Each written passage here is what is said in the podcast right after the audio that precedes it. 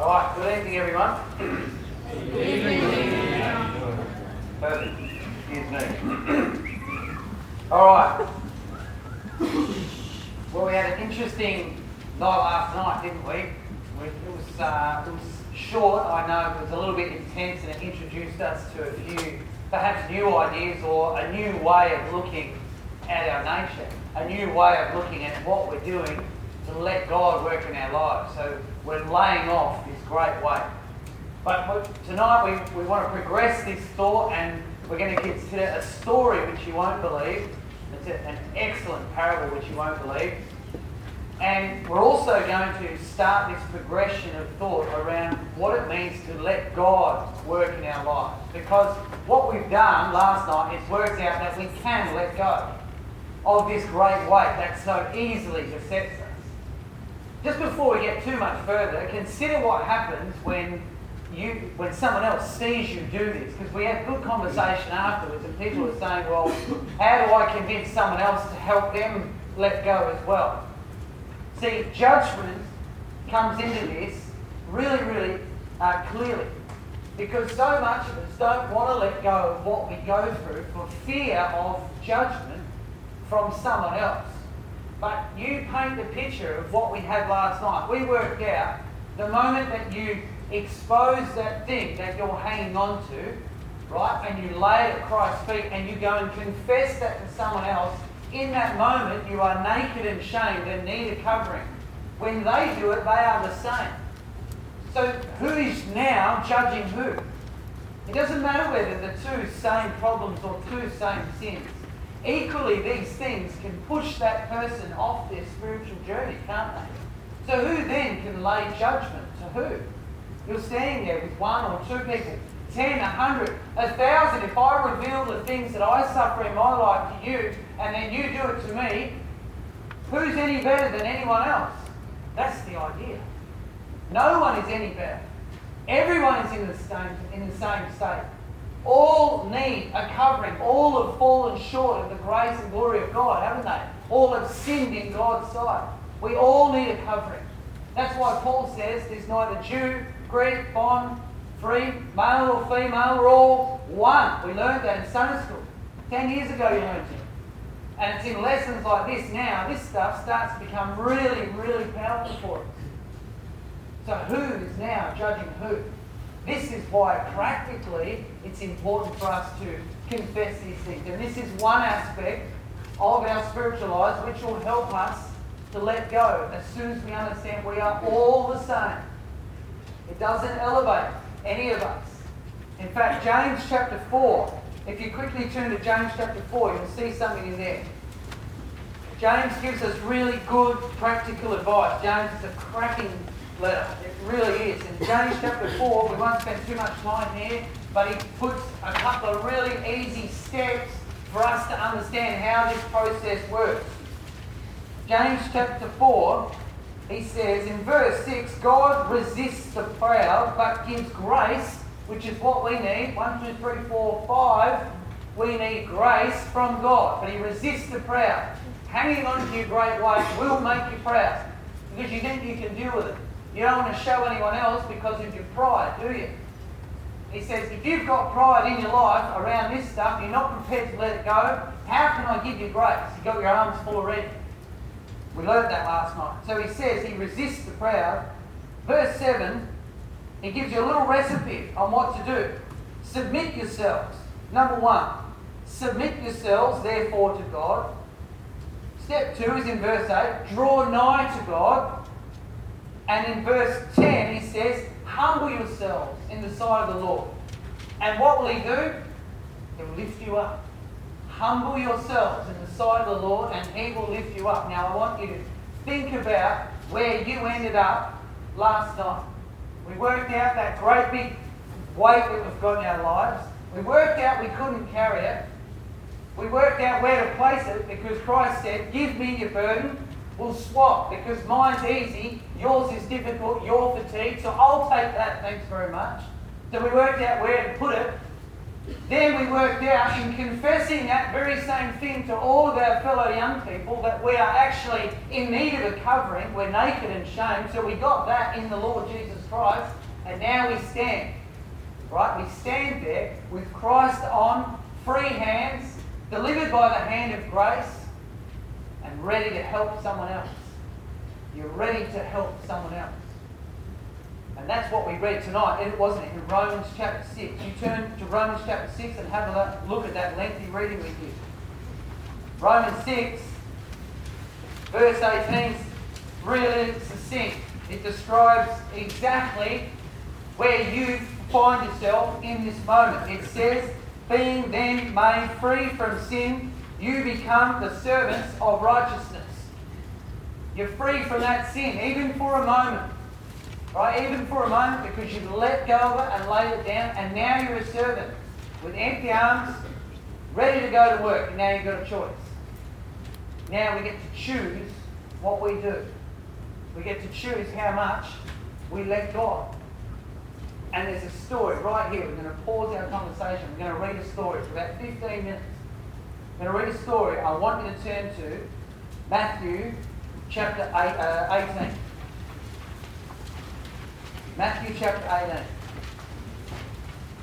18. You know this story really, really well.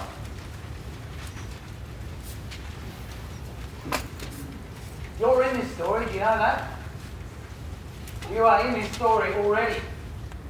Have a look at this.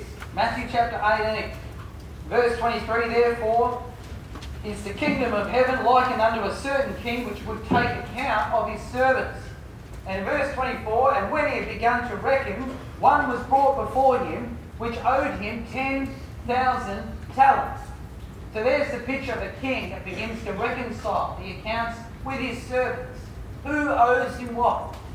And he goes through, and lo and behold, he finds this one man that owes him 10,000 talents. Now, to give you some idea, one talent was approximately a year's wage. 10,000 years' wages. It's a lot of money. You do the maths. Average wage now, of, I don't know, 50, 60,000. Times that by 10,000. The boy's in trouble, let's be honest. But just think about it. He had to borrow that money and the king kept giving it to him. Right? And now he's in all sorts of debt. And the king has called it up and now he wants an answer, doesn't he? Lo and behold, a man which owed him 10,000 talents. In verse 25, but for as much as he had not to pay, the NIV actually renders it better. It says, since he was not able to pay.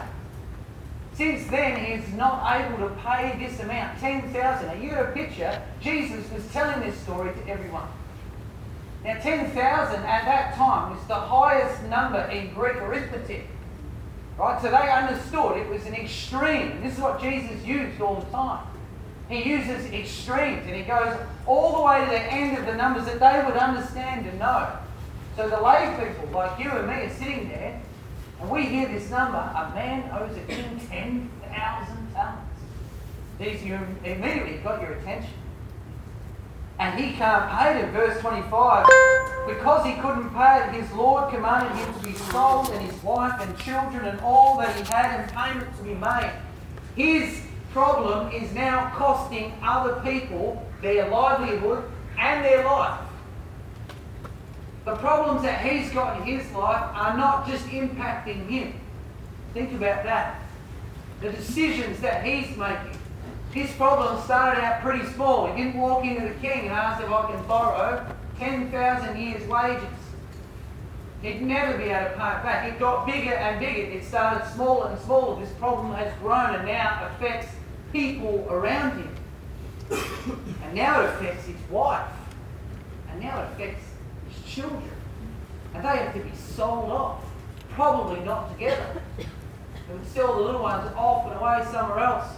And then the wife over here and the husband put to labour over here. It broke his family apart in an instant because of the decisions he'd made. And he hadn't dealt with it when he was small. And then, look what he does. Verse 26 The servant therefore falls down and worships him. Right? He worships him, saying, Lord, have patience with me, or be long suffering, as the word means. He says, And I will pay thee all. He lied straight through his mouth. I'll pay you the lot. Do the maths. 10,000 years' wages. If you want to earn a lot of money, he's never going to be able to do it.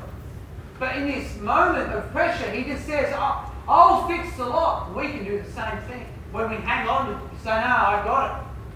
I'm going to work this out myself. Can't do it. Can't do it. You have a look at the word there, worth noting. In verse 3, back in verse 26, it says, and he fell down to worship him. That word is made up of two different words in the Greek, pros and kuon. Right? Pros meaning forward, and kuon meaning hound or a dog. And Strong's renders says that it, it's typ- typ- uh, typical of a dog licking or kissing its master's hand. So it gives you a great picture as to what this guy did. Boom, he hit the deck. He's sitting there in front of the king. He's got nowhere to go. He's not only that, he's mouthing off and sprouting promises he'll never be able to fulfill, ever. He's saying anything and he's kissing and licking his master's hand, anything to get out of the situation that he's in. Sorry, sorry situation he's in. And then in verse 27, the Lord of that servant was moved with compassion. He was moved with compassion. Right? Compassion is an awesome subject. You could study compassion for 10 years and not get to the bottom of it. Compassion is everything that, that, that binds this book together. Right? It's absolutely everything.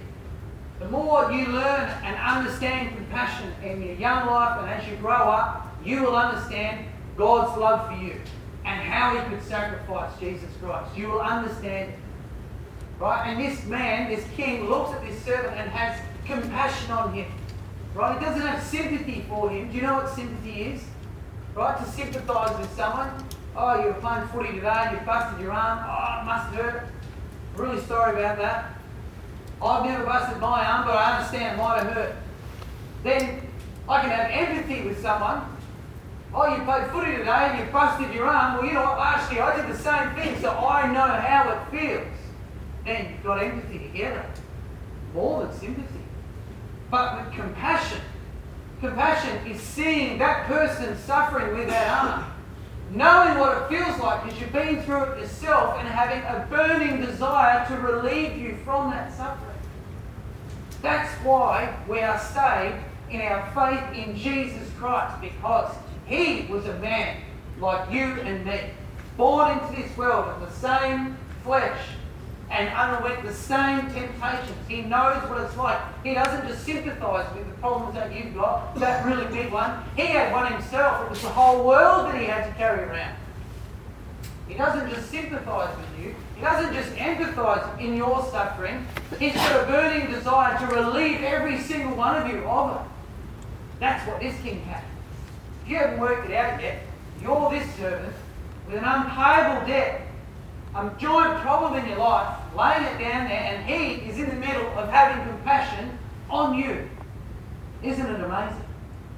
And look what he does. His bowels yearn, as the word compassion means. And in uh, at the end of the verse, and he loosed him and forgave him the debt. The word loose means to be free fully to be free fully. Paul says in Galatians chapter 5, verse 1, For freedom you are set free. He says it's for your freedom you're set free. Not to enslave yourself back again to other things. That, that's who he was talking to. Don't go and chain yourself back up to the same problems. Now you're free. There's this, this poor man in front of him. You imagine how he left that palace. He would have left it 10 feet off the ground. 10 feet off the ground, the greatest problem he'd ever had in his life. He would have known about it for years and years and years as it just got bigger and worse for him. And all that impact on his family. Now he walks out of there being fully free, completely forgiven from the giant debt that he had. And he walks out. Isn't that amazing? You and me have the same thing for us. We have the same thing. We take it, we let it go, we give it to Jesus, and we walk away through God's grace and the mediating and atoning work of Jesus Christ, in that moment free of sin and ready to be servants of righteousness. That's an amazing little story? So we've got a choice which way we want to go and which way we don't. We can either now choose in having let go to let God direct us, or we can go back to wanting control and picking up. What did the guy in this story do? Because that's an awesome little story, isn't it? If it stopped there. But the back end of this one, we really, really need to read, because look what he does next in verse 28. But the same servant went and found one of his fellow servants. Right? The word found there, in verse 28, means to search him out. So he goes back. Now, clearly, this man has um, an element of rank over this other poor servant he's about to come and see because he has the power later on to throw him into prison.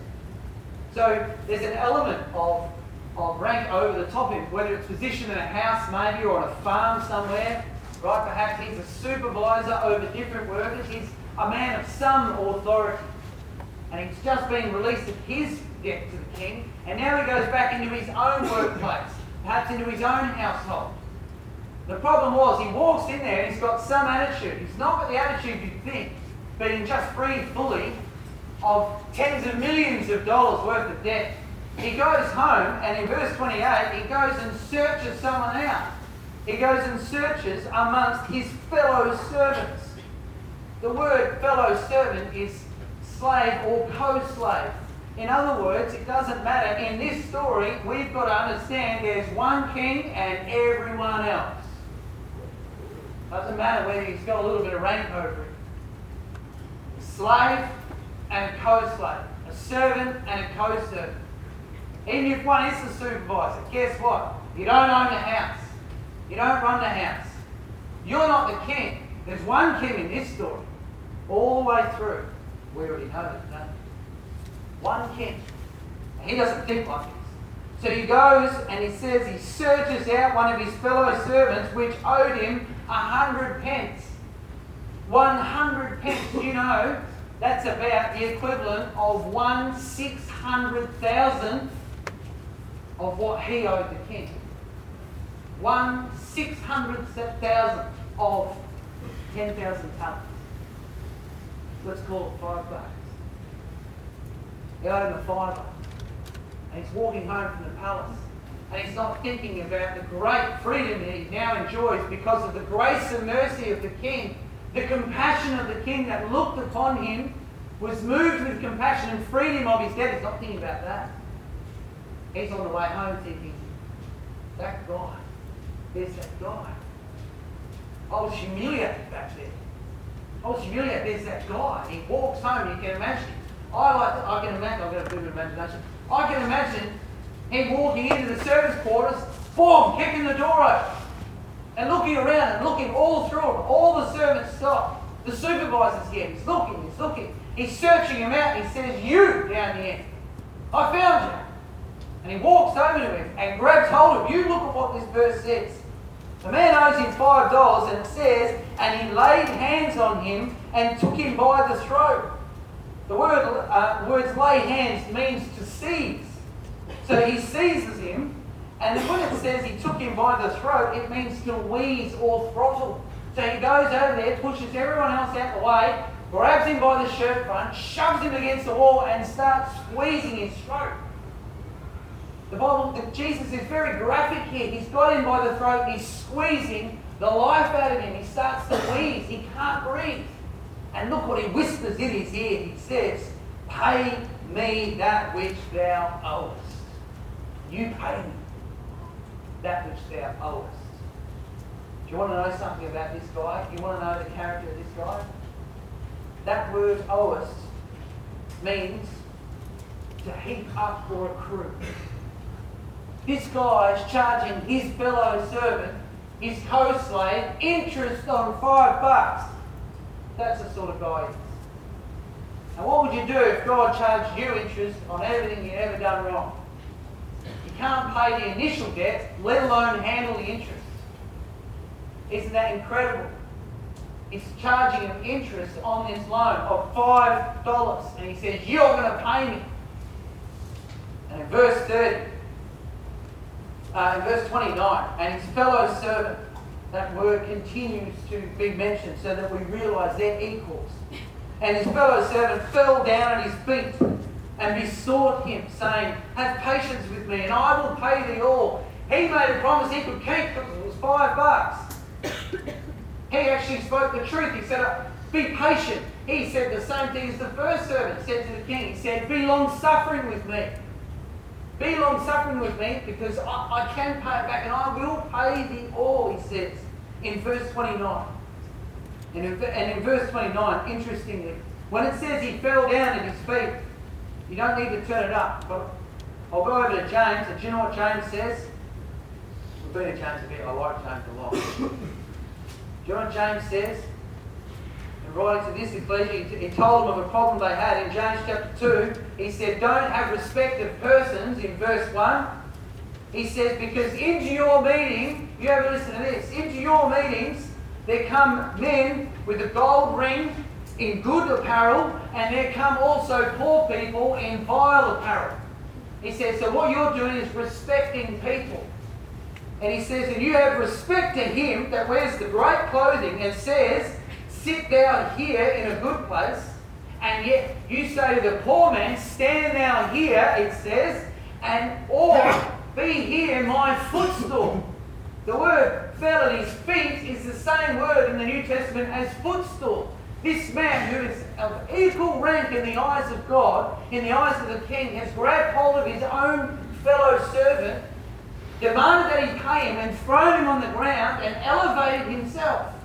This man is now his footstool. That was what James was talking about.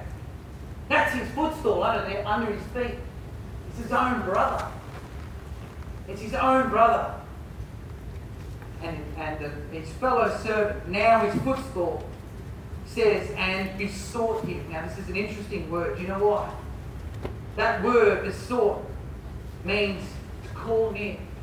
See, the margin says it also means um, this, similar to verse 26, but it doesn't.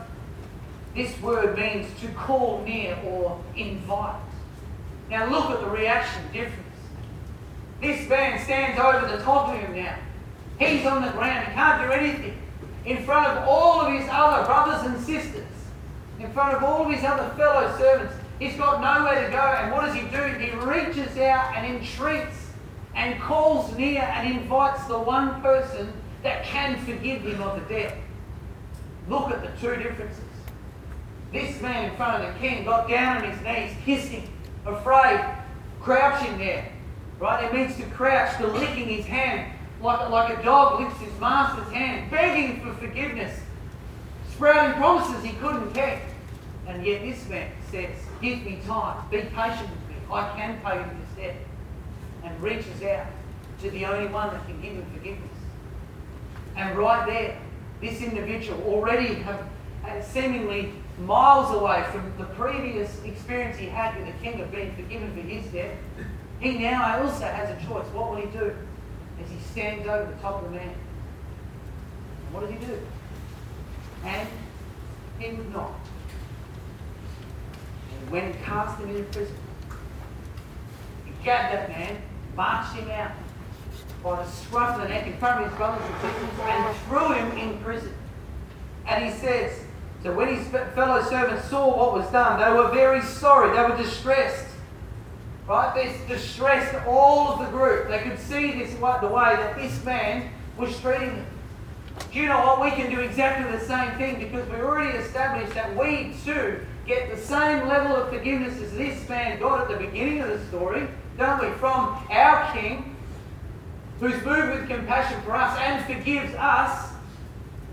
So now, when someone else turns around and says, This is my problem that I have, this giant weight that is going to so easily beset me, we cannot look and judge that person. Because we've just laid ours at Christ's feet and been forgiven for it. And now we want to turn around and we want to pass judgment on someone else's problem. We're just like him. And what did he do? He threw him in prison. This is what judgment and elevating ourselves over other people does to us. You know what? We can keep them in prison. If someone does wrong, we've, we've been given forgiveness by God. And yet, when someone asks us for forgiveness, perhaps on some things that they do against us, what if we say no? Well, you know what? You grab them by the throat.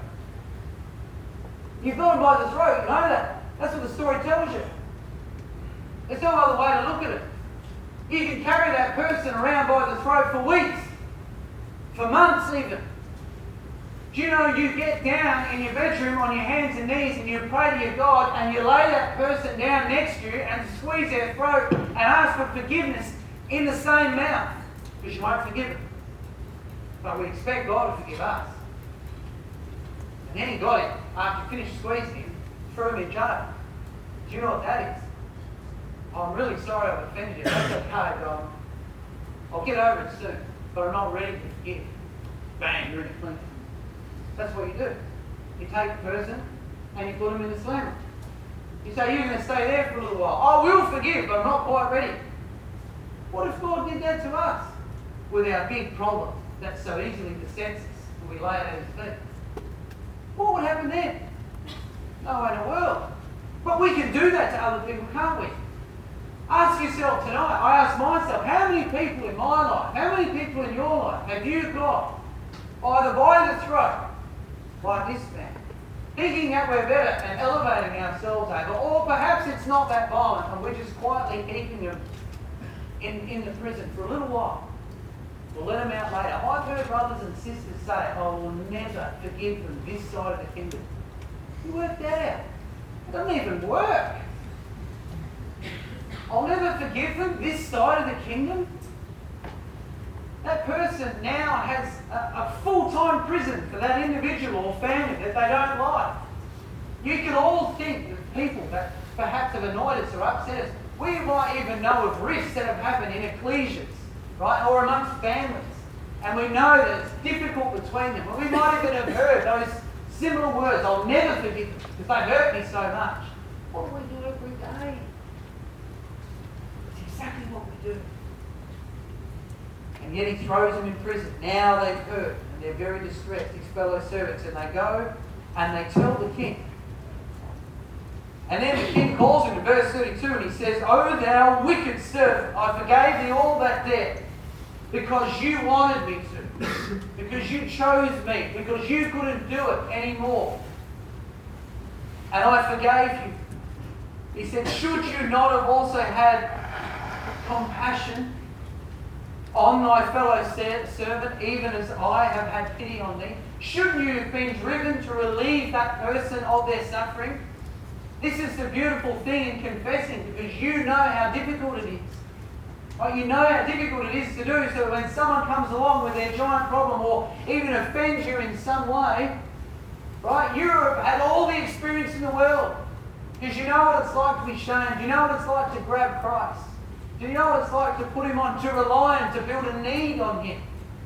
This is what that person needs to see in you at that moment compassion. And do you know what he says to him? In verse 33, uh, 32, he says, O thou wicked servant. Do you know what that word means?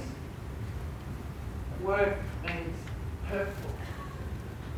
Do you know Jesus couldn't think of any other word best to describe that man than a hurtful human? And it hurts, doesn't it, when we're not forgiven by other people? It truly does.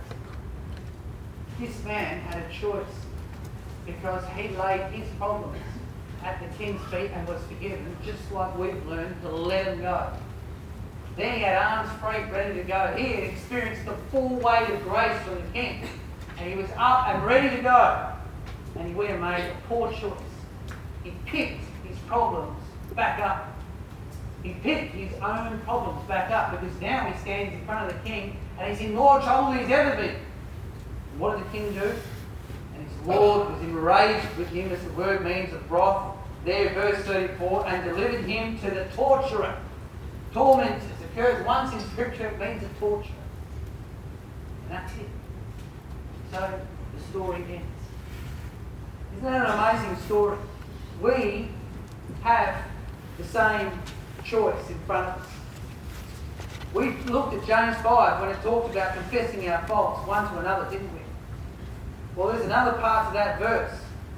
It says, the effectual, uh, sorry, confess your faults one to another and pray for one another that ye may be healed. The effectual, fervent prayer of a righteous man avails much. We now have a decision to make, don't we? We now have a decision to make as to whether we are going to begin to let God now work in our life because we've experienced His forgiveness. We've experienced the covering that was provided by Him in His Son. Now comes the tricky bit. How do I actually let Him run my life? Well, I can tell you, I can't give you every answer to that scenario because we all see them differently. But I can only tell you what I've experienced.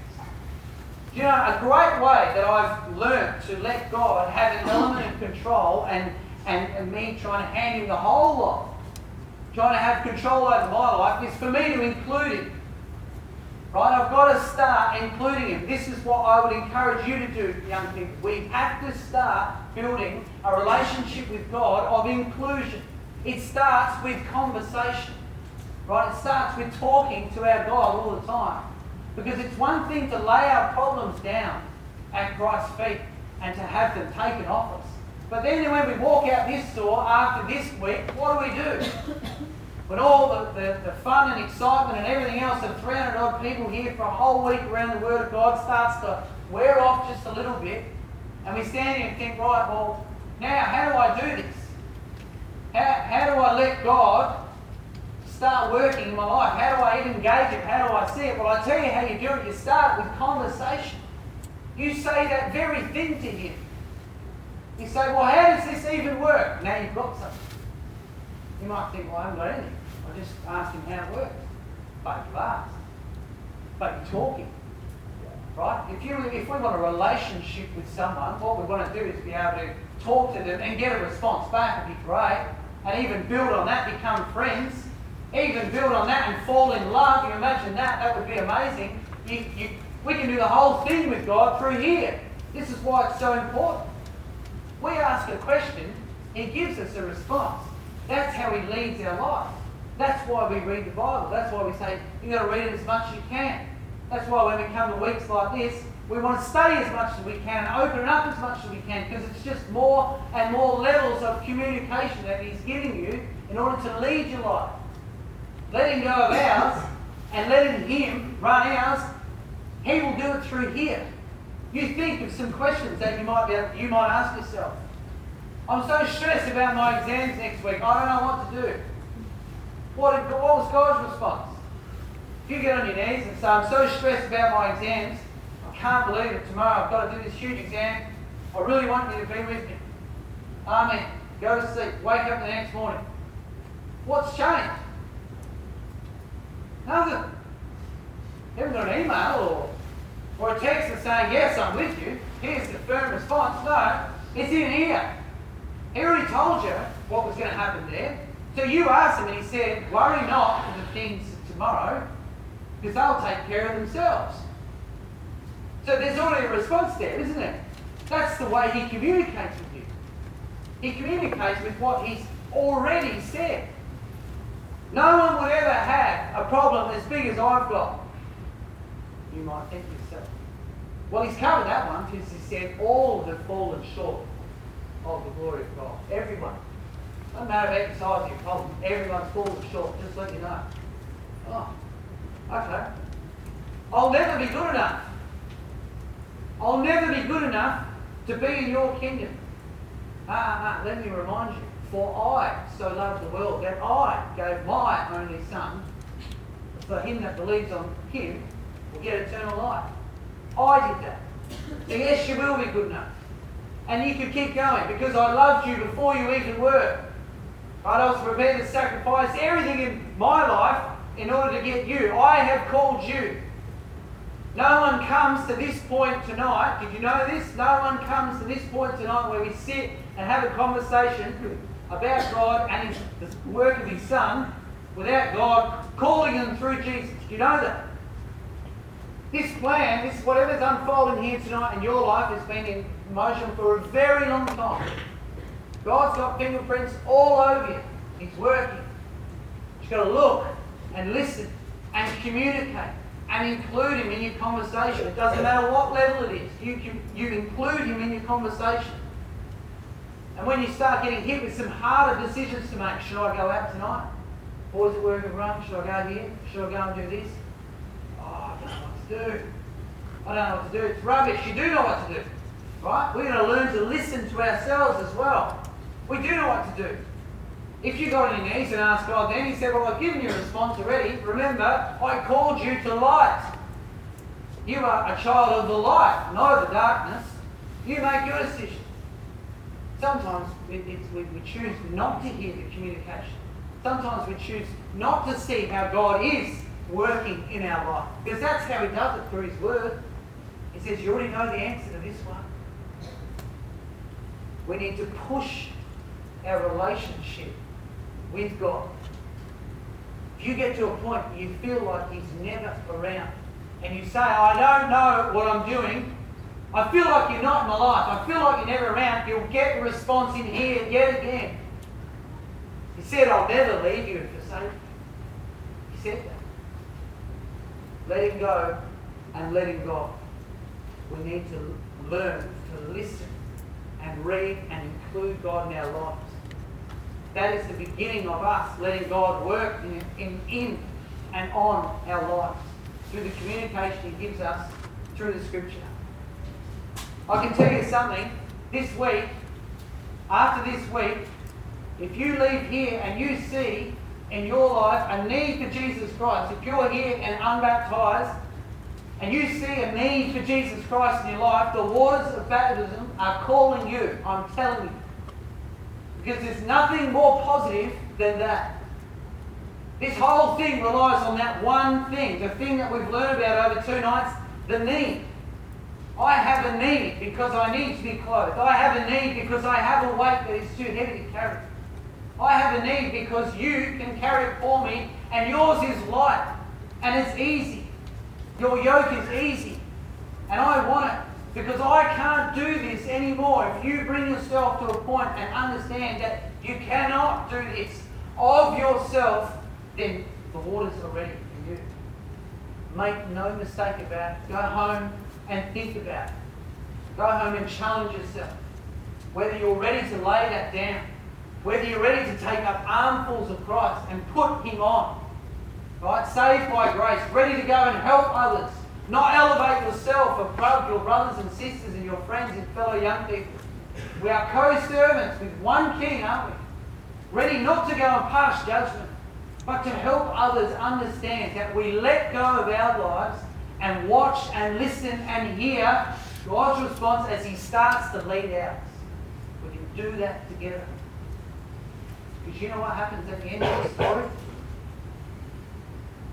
Verse 35, Jesus says, So likewise my heavenly Father will do to you when he spoke of these two servants. If ye from your hearts forgive not everyone their, um, their, his brother their sidesteps. The word trespass is a sidestep. He says, God is going to do the same to you if you can't forgive someone else. You know, I love that word there in, uh, in verse 35 when he says, If ye from your hearts forgive not. In Proverbs 21, you don't need to turn up, you know what it says? Every way of a man is right in his own eyes, but the Lord ponders the heart. Do you know what that word means there in the Old Testament? It means weighs or balances the heart. And do you know what? The day is coming the day is coming right now. It is so close, young people, you wouldn't believe. The day is coming and He's going to do the very that very thing to us. When all of our week, a week just like this will suddenly stop. Our lives come to a stop. And after that, nothing matters. And He's here. And He's going to come and He's going to look in the face of every single one of us. And right in that moment, He'll say, Don't do a thing. I need to borrow something and he'll reach in you and pull it out. And he'll have it in his hands, he's going to take it and he's going to weigh it in scales. That's what the proverb says. He's going to take your heart, every the seat of every single emotional decision you've ever made, Everything that's ever driven you, the heart, right? He's going to take it right out of you and he's going to lay it there and he's going to weigh it in the balances. He's going to weigh it in those scales. Do you know what he's going to say? He's going to say, well, would you look at that? It's just a little less of you and there's a little more